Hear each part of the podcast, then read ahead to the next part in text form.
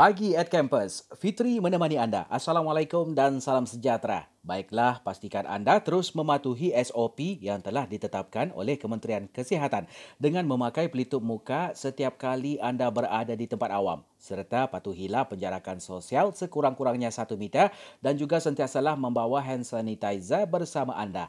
Bersama-sama kita membendung wabak COVID sembilan belas. Lindung diri, lindung semua. Baiklah, info di Pagi at Campus hari ini adalah mengenai tiga destinasi menarik di negeri di bawah bayu.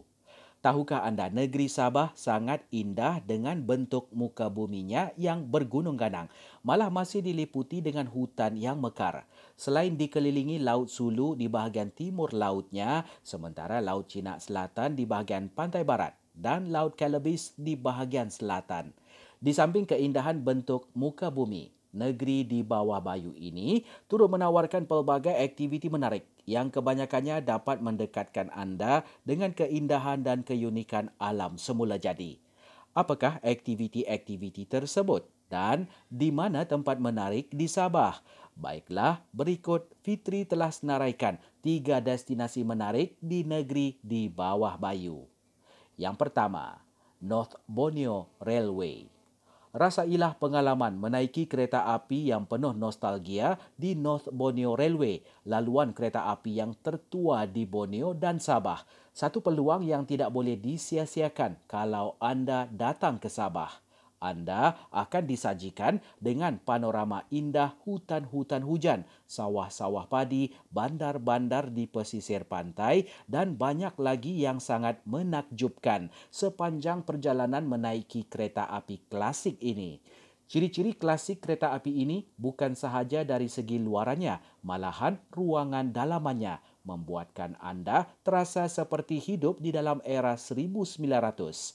Satu pengalaman yang unik dan pasti tidak dapat dilupakan anda sekeluarga.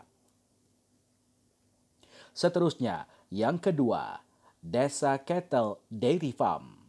Desa Kettle Dairy Farm ini juga digelar sebagai New Zealand kecil negeri Sabah kerana panorama sekelilingnya yang kelihatan seperti di negara orang Maori itu.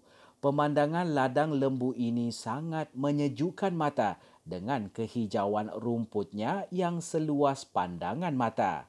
Bukan itu sahaja, bukit bukau di sekeliling ladang ini juga menjadikan pemandangan seratus kali lebih memukau kepada sesiapa sahaja yang datang. Kalau dah datang ke sini, jangan lupa untuk membeli produk-produk tenusu hasil dari ladang ini. Sangat segar dan sedap. Dan yang ketiga, Taman Kinabalu. Taman Kinabalu merupakan tempat di mana eksplorasi pendakian puncak Gunung Kinabalu dimulakan. Taman ini sendiri sudah cukup tinggi sebenarnya dengan seribu lima ratus lapan puluh lima meter dari paras laut. Taman Kinabalu ini dijadikan sebagai kawasan biologikal yang paling penting di dunia dengan lebih daripada empat ribu lima ratus jenis flora dan fauna yang merangkumi seratus jenis mamalia, lebih daripada seratus sepuluh jenis siput darat dan tiga ratus dua puluh enam jenis burung. Sangat menakjubkan. Tidak perlu ke zoo negara untuk melihat semua haiwan ini. Datang sahaja ke Taman Kinabalu, lagi realistik. Lain daripada itu, jangan lupa untuk singgah ke Monumen Gempa Bumi Kinabalu di taman ini juga. Di samping itu, anak-anak anda pasti seronok dapat melihat banyak tupai yang comel di pagar tim pohon yang terdapat di taman ini. Mau lagi syok? Bawa makanan untuk diberi kepada haiwan comel ini. Pasti anda akan sangat geram dengan melihat mereka makan makanan yang diberikan dengan penuh semangat.